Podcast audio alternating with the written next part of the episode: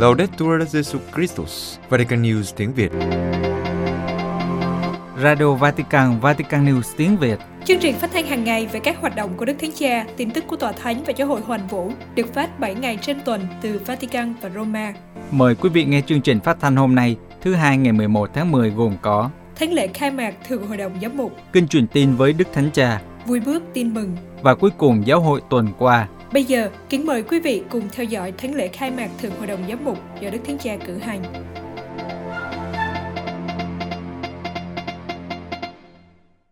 Kính thưa quý thính giả, sáng Chủ nhật ngày mùng 10 tháng 10 tại bàn thờ tuyên xưng đức tin của đền thờ Thánh Phêrô, Đức Thánh Cha Francisco đã cử hành thánh lễ khai mạc Thượng Hội đồng Giáo mục lần thứ 16 cho Giáo hội Hoàng Vũ và cho Giáo phận Roma, cùng với các hồng y, giám mục, linh mục, các thành viên thuộc các ủy ban của Thượng Hội đồng Giáo mục và các đại diện của các châu lục. Tuy nhiên, do những hạn chế của đại dịch, số tín hữu tham dự giới hạn và giữ khoảng cách giữa những chỗ ngồi. Thượng Hội đồng Giáo mục lần thứ 16 với chủ đề Vì một giáo hội hiệp hành, hiệp thông tham gia và sứ vụ đã bắt đầu phiên khai mạc tại Vatican vào sáng thứ Bảy ngày 9 tháng 10 và thánh lễ hôm nay với phụng vụ của Chúa Nhật 28 thường niên.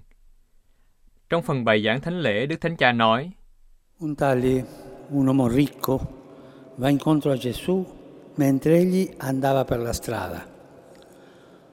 Molte volte i Vangeli ci presentano Gesù sulla strada, Một người kia, một người giàu có, đến gặp Đức Giêsu khi Ngài đang trên đường. Rất nhiều lần các tin mừng thuật lại cho chúng ta việc Đức Giêsu trên đường, trong khi Ngài đồng hành với chúng ta, và để tâm đến những ưu tư khiến Ngài sao động con tim. Như thế, Ngài mặc khải cho chúng ta một Thiên Chúa không ẩn nấu ở nơi kín đáo và thanh tịnh, tách biệt với thực tế, nhưng đồng hành và đến với chúng ta trên hành trình cuộc đời đầy thăng trầm. Hôm nay chúng ta khai mạc Thượng Hội đồng, tất cả chúng ta, giáo hoàng, giám mục, linh mục, tu sĩ nam nữ và anh chị em giáo dân, chúng ta tự hỏi rằng, chúng ta trong tư cách là cộng đoàn tín hữu, có mặt lấy cách thức của Chúa là đồng hành trong lịch sử và chia sẻ với toàn thể nhân loại không? Chúng ta có sẵn sàng cho những bất trắc trên hành trình hay lo sợ về những rủi ro và thu mình lại ngang qua những lời cáo lỗi rằng điều đó không cần thiết hay sự việc đó luôn như thế mà. Thường hội đồng có nghĩa là đi với nhau trên cùng một con đường. Chúng ta hãy nhìn ngắm Đức Giêsu, Ngài gặp gỡ người thanh niên trên đường, lắng nghe ưu tư của anh và giúp cho anh phân định xem phải làm gì để được sự sống đời đời. Gặp gỡ, lắng nghe, phân định là ba động từ của Thượng Hội đồng mà tôi muốn dừng lại để suy tư. Gặp gỡ Trình thuộc tin mừng khởi đầu với cuộc gặp gỡ. Một người thanh niên đến gặp Đức Giêsu và sắp mình dưới chân Ngài. Thưa với Ngài một câu hỏi quan trọng. Thưa Thầy nhân lành, tôi phải làm gì để được sự sống đời đời làm gia nghiệp? Một câu hỏi quan trọng như thế đòi hỏi sự chú ý, thời gian, thiện chí gặp gỡ và để cho mình bị tra vấn bởi vấn đề của người khác. Thật vậy, Đức Giêsu không hề xa lánh, không tỏ ra khó chịu hay phiền lòng, nhưng ngược lại, Ngài dừng lại với anh ta. Ngài sẵn lòng gặp anh, Ngài không tỏ ra lãnh đạm, nhưng hết sức quan tâm. Gặp gỡ, trao đổi và sẻ chia cuộc đời là cách mà Đức Giêsu đến gần với chúng ta. Ngài biết rằng một cuộc gặp gỡ có thể thay đổi cuộc đời, và tin mừng được tô điểm bởi những cuộc gặp gỡ với Đức Kitô, những cuộc gặp gỡ đổi đời và chữa lành. Chúng ta cũng vậy, khi đồng hành cùng nhau, chúng ta được mời gọi trở nên những chuyên gia của nghệ thuật gặp gỡ. Không phải là việc tổ chức các sự kiện hay là một phản tỉnh mang tính lý thuyết về các vấn nạn, nhưng trước tiên là việc dành thời gian đến gặp Chúa và mở lòng để gặp nhau.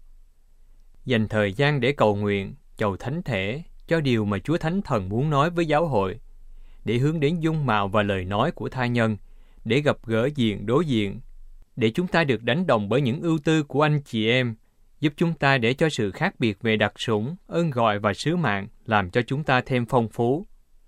Chúng ta biết rằng mỗi cuộc gặp gỡ đòi hỏi sự cởi mở, can đảm và sẵn sàng để mình bị tra vấn bởi sự hiện hữu và cuộc đời của tha nhân. Trong khi đó, đôi khi chúng ta thích những tương quan bên ngoài hay đeo mặt nạ tùy vào tình huống. Gặp gỡ biến đổi chúng ta và thường gợi ý cho chúng ta những nẻo đường mới mà chúng ta chưa bao giờ nghĩ đến. Rất nhiều lần Chúa mở đường cho chúng ta để bước theo, giúp cho chúng ta ra khỏi thói quen nhàm chán của mình. Tất cả sẽ thay đổi khi chúng ta đi vào những cuộc gặp gỡ đích thực với Chúa và với nhau, không phải xã giao, không giả hình, không giả tạo. Động từ thứ hai là lắng nghe. Một cuộc gặp gỡ thật sự chỉ có được ngang qua việc lắng nghe. Thật vậy, Đức Giêsu đã lắng nghe câu hỏi của anh thanh niên và ưu tư nội tâm và nhân sinh của anh. Ngài không đưa ra câu trả lời xã giao, không cho anh lối giải quyết có sẵn, không giả bộ trả lời qua loa để tiếp tục hành trình của mình. Đức Giêsu lắng nghe anh. Ngài không ngại lắng nghe anh với con tim của mình, chứ không chỉ bằng đôi tai.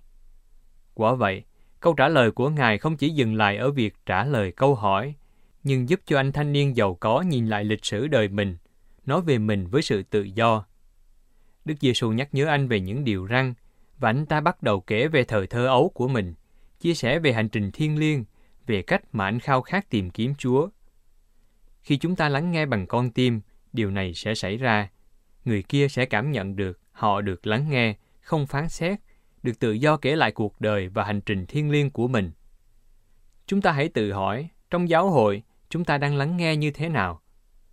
Con tim chúng ta đang lắng nghe ra sao?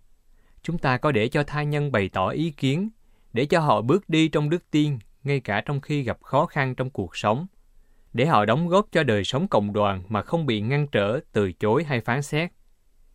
Tiến hành thường hội đồng là bước theo cùng một con đường của ngôi lời đã trở thành xác phàm, là nối gót theo bước chân của người, lắng nghe lời người cùng với lời của tha nhân. Đó cũng là khám phá với sự ngỡ ngàng, ngọn gió của Chúa Thánh Thần trong cách thức luôn luôn mới để hướng đến những lối nẻo và ngôn ngữ mới. Đây là một tiến trình tìm tiến, thậm chí gian nan, để học lắng nghe nhau giữa những giám mục, linh mục, tu sĩ và giáo dân, đồng thời tránh đi những câu trả lời giả tạo và hời hợt. Chúa Thánh Thần đòi buộc chúng ta lắng nghe những ưu tư, lo lắng, hy vọng của mỗi giáo hội, dân tộc và quốc gia. Và cả đến việc lắng nghe thế giới, những thách đố và những thay đổi trước mắt của chúng ta. Chúng ta đừng để cho con tim ngủ quên, đừng nhắm mắt lại trong những gì chúng ta tin chắc. Chúng ta hãy lắng nghe nhau. Cuối cùng là phân định. Gặp gỡ và lắng nghe lẫn nhau không dừng lại ở chính hành động ấy là điều chẳng thay đổi gì. Ngược lại, khi chúng ta đi vào đối thoại, chúng ta thảo luận với nhau, song hành cùng nhau, và sau cùng chúng ta không giống như trước nữa, chúng ta được biến đổi. Tin mừng hôm nay chỉ cho chúng ta điều đó. Đức Giêsu nhận thấy anh thanh niên là người tốt lành và thánh thiện, tuân giữ mọi điều răn, nhưng Ngài muốn đưa anh đi xa hơn việc tuân giữ lề luật. Trong đối thoại, Ngài giúp cho anh phân định. Ngài gợi ý cho anh nhìn lại chính mình dưới ánh sáng tình yêu mà chính Ngài dành cho anh. Và dưới ánh sáng này, anh nhận ra con tim của mình thật sự gắn kết với điều gì, để rồi nhận ra rằng điều tốt dành cho anh không phải là thêm các việc thiêng liêng, nhưng ngược lại là từ bỏ chính mình, là bán đi những gì đang chiếm giữ con tim để tạo ra không gian cho Thiên Chúa. Đó là một chỉ dẫn quý báu cho chúng ta. Thường hội đồng là một tiến trình phân định thiên liêng, được thực hiện trong việc chiêm ngắm thánh thể, trong cầu nguyện, trong việc tiếp xúc với lời Chúa. Bài đọc hai hôm nay nói với chúng ta rằng, lời Chúa là lời sống động, hữu hiệu và sắc bén hơn cả gươm hai lưỡi, xuyên thấu chỗ phân cách tâm với linh, cốt với tủy. Lời đó phê phán tâm tình cũng như tư tưởng của lòng người. Lời Chúa giúp cho chúng ta mở ra với phân định và soi sáng phân định ấy. Lời Chúa hướng dẫn thường hội đồng, bởi đây không phải là nghị viện công giáo, một hội thảo khoa học hay hiệp hội chính trị, mà là biến cố ân sủng, là tiến trình chữa lành được Chúa Thánh Thần hướng dẫn. Những ngày này Chúa Giêsu mời gọi chúng ta như đã mời gọi anh thanh niên trong tin mừng, từ bỏ chính mình, giải thoát mình khỏi những gì là trần thế và cả những khép kín và những khuôn mẫu một vụ nhàm chán, để tra vấn chính mình về những gì Thiên Chúa muốn nói với chúng ta trong thời đại này và đâu là nơi mà Ngài muốn dẫn chúng ta tới. Anh chị em thân mến, chúc anh chị em lên đường bình an. Ước gì chúng ta là những người hành hương yêu mến tin mừng, mở lòng ra trước những ngỡ ngàng của Chúa Thánh Thần. Chúng ta không nên bỏ qua những dịp thuận lợi để gặp gỡ, lắng nghe lẫn nhau và phân định cùng nhau với niềm hoan hỷ khi biết rằng khi chúng ta tìm kiếm Thiên Chúa, chính Ngài với tình yêu đến gặp chúng ta trước. Cuối thánh lễ, 25 đại diện thuộc các châu lục khác nhau ra đứng trước cung thánh để nhận phép lành trọng thể của Đức Thánh Cha. Kết thúc thánh lễ, trên đường trở về phòng thánh, Đức Thánh Cha Francisco đã đặt tay chúc lành cho Sir Gloria Cecilia Navaez Agorri, người Colombia, bị bắt cóc tại Mali năm 2017 và vừa được trả tự do. Tại các giáo hội địa phương, Thường Hội đồng Giám mục về tính hiệp hành sẽ được khai mạc vào Chủ nhật tới đây 17 tháng 10 do các giám mục và đại diện giám mục cử hành.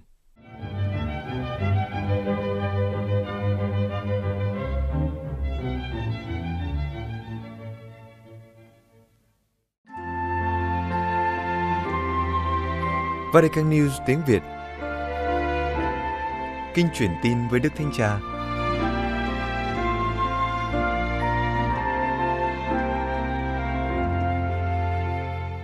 Kính thưa quý thính giả, trưa Chủ nhật ngày 10 tháng 10, tại cửa sổ Dinh Tông Tòa, Đức Thánh Cha Francisco đã cùng đọc kinh truyền tin với các thiên hữu hiện diện tại quảng trường Thánh Phêrô.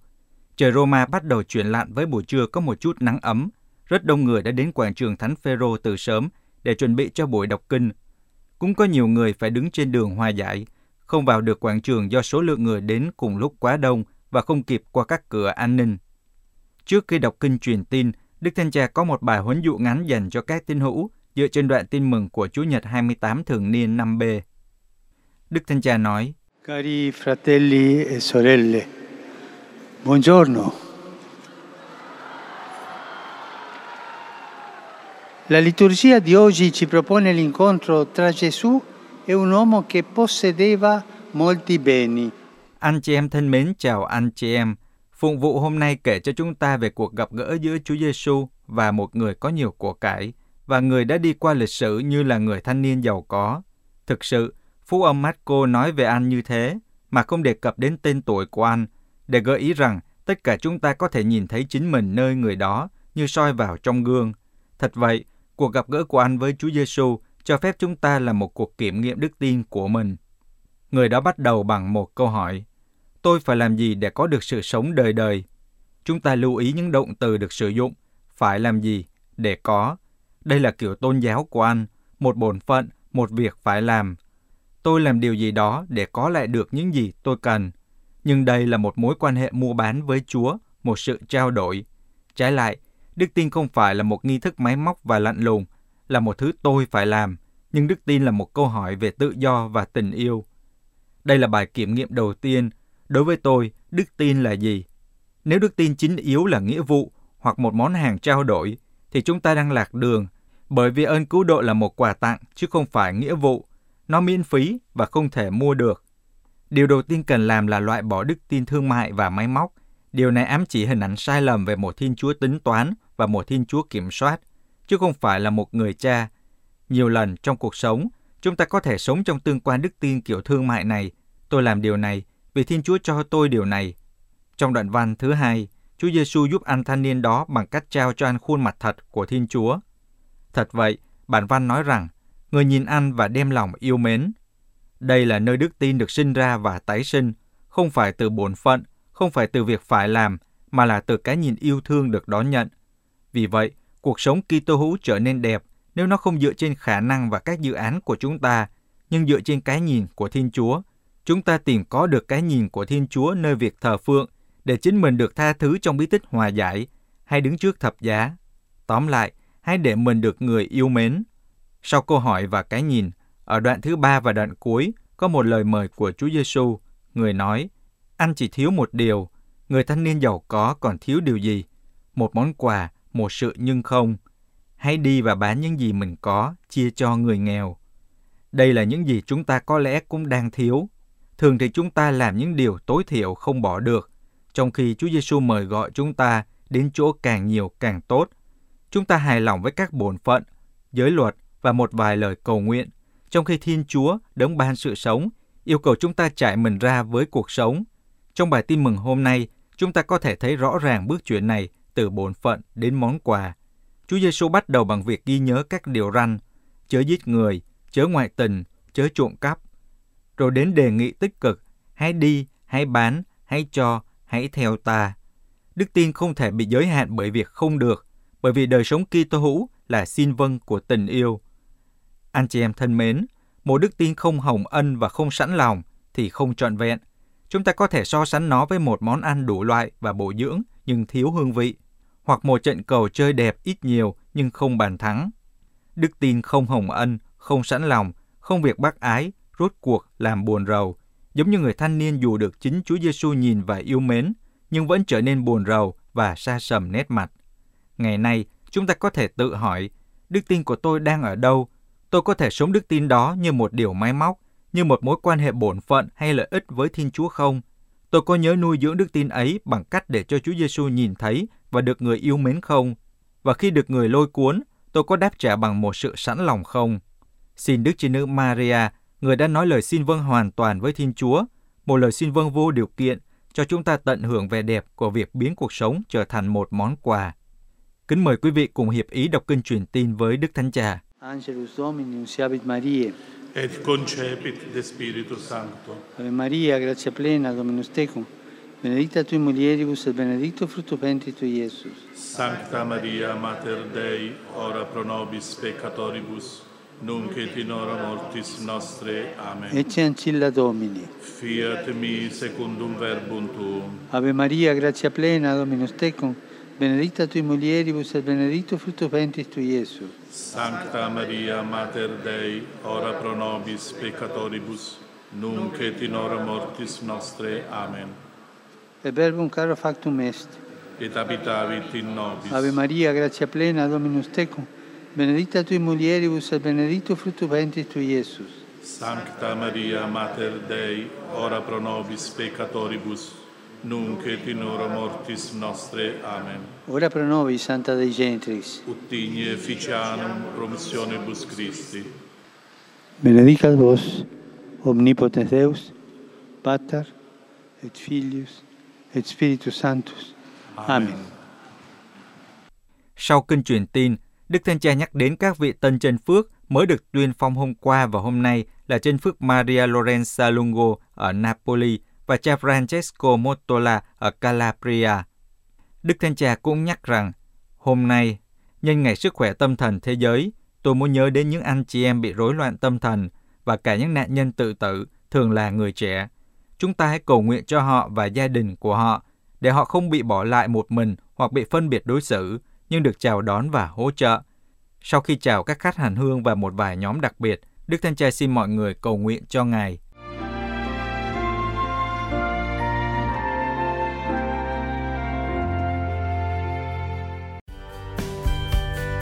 Vatican News tiếng Việt Chuyên mục Vui bước tin mừng Loan báo tin mừng giữa lương dân, khu vực gần thị trấn Bù Đăng. Đường từ thị trấn vào thôn 1 và thôn 2 Bù Môn không xa lắm, chỉ từ 2 tới 5 cây số. Thế nhưng, đường từ làng ra nhà thờ thì hơi xa. Xa không phải vì lòng người nơi đây, mà vì thiếu bóng dáng của các anh em bạn đường. Được sai đi lên báo tin mừng từ năm 1994 mà cho mãi tới năm 2007, nhóm anh em bạn đường mới đặt chân vào bù môn 1. Ngay khi có ba bốn gia đình trở lại đạo, thì anh em đã cho dựng một ngôi nhà nguyện nhỏ. Nhờ có điểm tập trung cho các sinh hoạt thiếu nhi và cầu nguyện mà số người tin theo mỗi ngày gia tăng.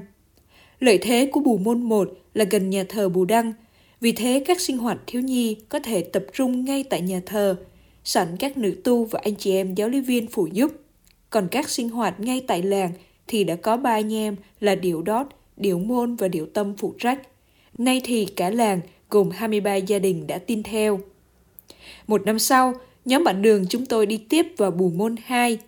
Đây là một vùng đất cần anh em bỏ nhiều công sức cày xới. Một làng hầu hết đã đi theo nhà chùa. Chứ nói là theo Phật thì cũng không đúng lắm. Vì bà con đâu hiểu gì ngoài việc mồng một với rằm ra chùa thắp nhang bái lạy. Đối với bà con thì chuyện nhân quả còn dễ hiểu chút, chứ vô lượng kiếp là mù tịt. Nhưng nếu nhân quả mà không nối tới vô lượng kiếp thì làm sao lý giải được chuyện oan gia trái chủ? Với ai chứ với bà con sắc tộc như thế là làm khó nhau rồi. Do đó bà con dần dần cũng tìm về dòng suối Thanh Tẩy. Hiện đã có 12 gia đình lãnh nhận bí tích rửa tội để cùng nhau bước đi trong ân sủng. Bù Xít gần Bù Môn 2, đây cũng là một làng phần lớn đã quen đi chùa. Anh Sen từ Bù Đăng Srei đã được sai vào đây từ lâu, nhưng vì hành trình hơi đơn độc, vì thế kết quả chưa là mấy. Cũng trong năm 2008, nhóm bạn đường từ bộ Môn 2 đã cùng vào chung sức. Lần lượt có các gia đình tin theo, đến nay đã được hơn 30 hộ, chỉ còn sót lại hơn một chục hộ. Theo thời gian rồi cũng sẽ chung tiếng nguyện cầu. Bù Xít đã có một nhà nguyện nhỏ, ngôi nhà tranh tre nay đã được thay bằng nhà gỗ. Dù chưa phải là giáo họ, cha xứ thỉnh thoảng cũng vào dân lễ. Cứ hai tuần một lần, các anh Nhơn và anh Prang trong nhóm bạn đường lại ghé vào để tiếp sức cho các anh em phụ trách tại chỗ là ông Kha và anh Minh. Đời sống bà con từ ngày tin theo Chúa đã biết sống hòa hợp và nâng đỡ nhau. Thực ra khi đặt chân vào làng, chúng tôi mở đầu câu chuyện bằng cách dẫn nhau đi trở về với truyền thống của cha ông. Truyền thống của lòng tin và đấng linh thiêng mà cha ông gọi tên là Cô Ranh Prak ngầm hiểu là Chúa muôn nhà. Đấng mà con người có đi tới đâu hay ở chốn nào cũng không ngoài vòng tay của người. Đấng thần linh cao cả là thế, nhưng lại kề cận bên con người qua mọi thời, thanh tẩy con người nơi dòng suối mát, chăm sóc và nuôi sống con người bằng hoa trái của nương rẫy và thú rừng. Các anh em bạn đường khi được sai vào đây cũng không nói điều gì khác lạ với truyền thống tổ tiên, nhưng gợi lại nếp sống cha ông từ bao thủa luôn vâng theo kế hoạch yêu thương của Thiên Chúa trời đất, sống theo lương tâm. Và như thế, cuộc sống bà con được kể là tốt đẹp và vui lòng Thiên Chúa lắm rồi. Chặng đường tiếp theo là dẫn bà con đến với Đức Giêsu Kitô, con một Thiên Chúa, một con tim hiếu thảo luôn tìm thực hiện ý muốn Thiên Chúa, mở ra đường ngay nẻo chính, đường của một con tim vâng phục Thiên Chúa được khắc ghi trong tin mừng, cùng nhau bước tới với trái tim rộng mở, vui sống phận người mang phẩm giá con cái Thiên Chúa trong Đức Kitô.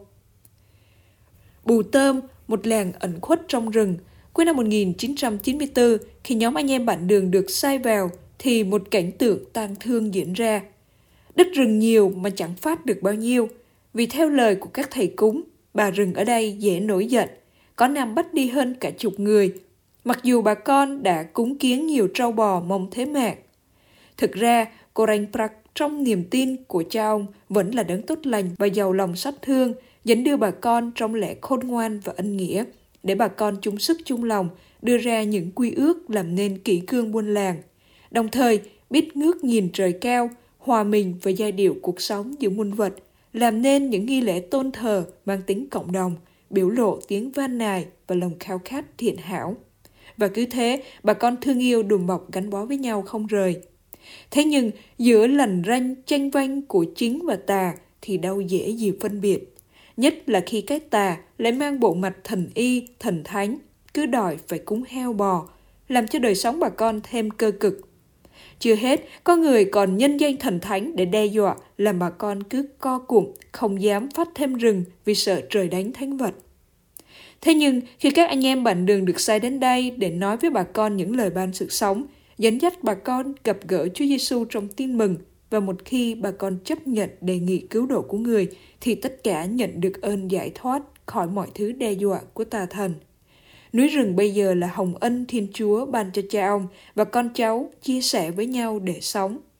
Thế là chỉ cần một thời gian ngắn, những cánh rừng thiên rậm rạp chẳng bao lâu đã mang màu xanh của nương rẫy, đem lại hoa màu nuôi sống từng nhà. Dòng chảy con suối cũng được khai quang, bà con từ đó ít bệnh tật. Bà rừng đâu còn chỗ để đòi mạng. Niềm vui của tin mừng đổ đầy trái tim mọi người. Cả làng cùng nắm tay nhau đến nhà thờ giáo sứ Bù Đăng xin được lãnh nhận các bí tích khai tâm Kitô giáo. Tuy nhiên, giữa bà con cũng chưa có được những con người vững vàng để nhận trách nhiệm dẫn dắt cộng đoàn.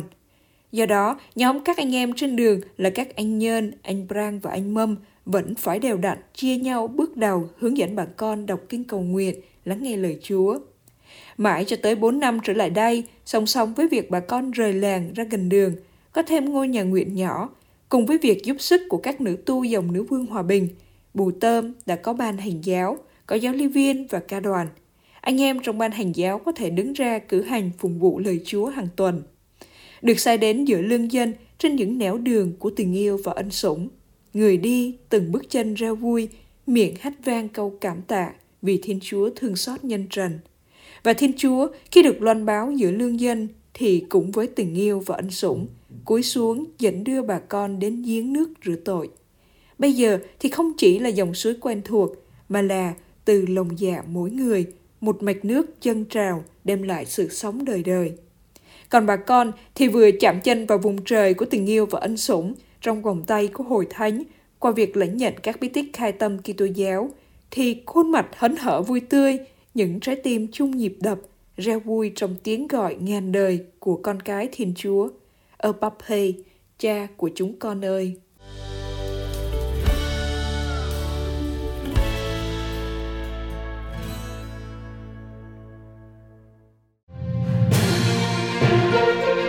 Vatican News tiếng Việt Chuyên mục Giáo hội tuần qua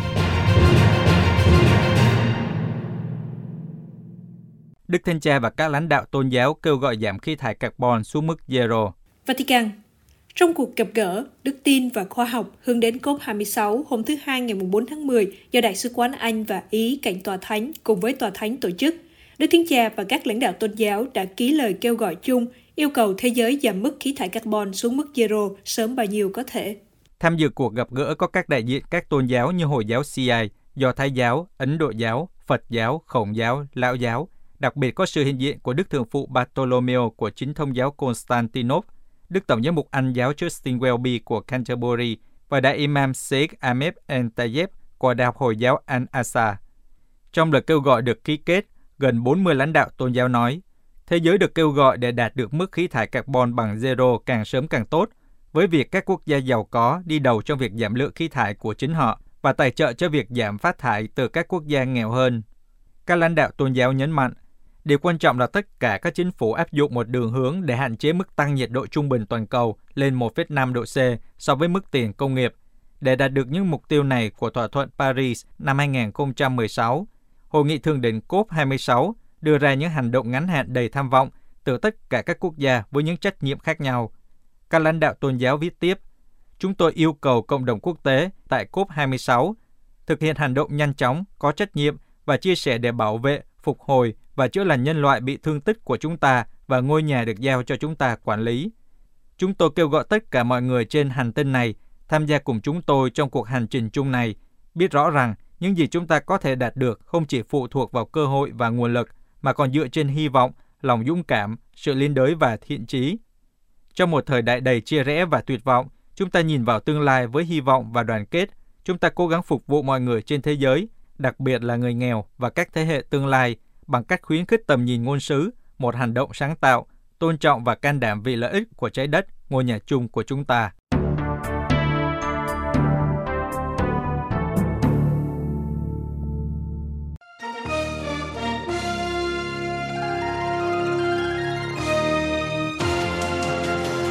Cảm ơn quý vị đã chú ý lắng nghe chương trình Radio Vatican của Vatican News tiếng Việt. Xin Thiên Chúa chúc lành cho quý vị và toàn gia quyến. Laudetur Jesu Christus, ngợi khen Chúa Giêsu Kitô.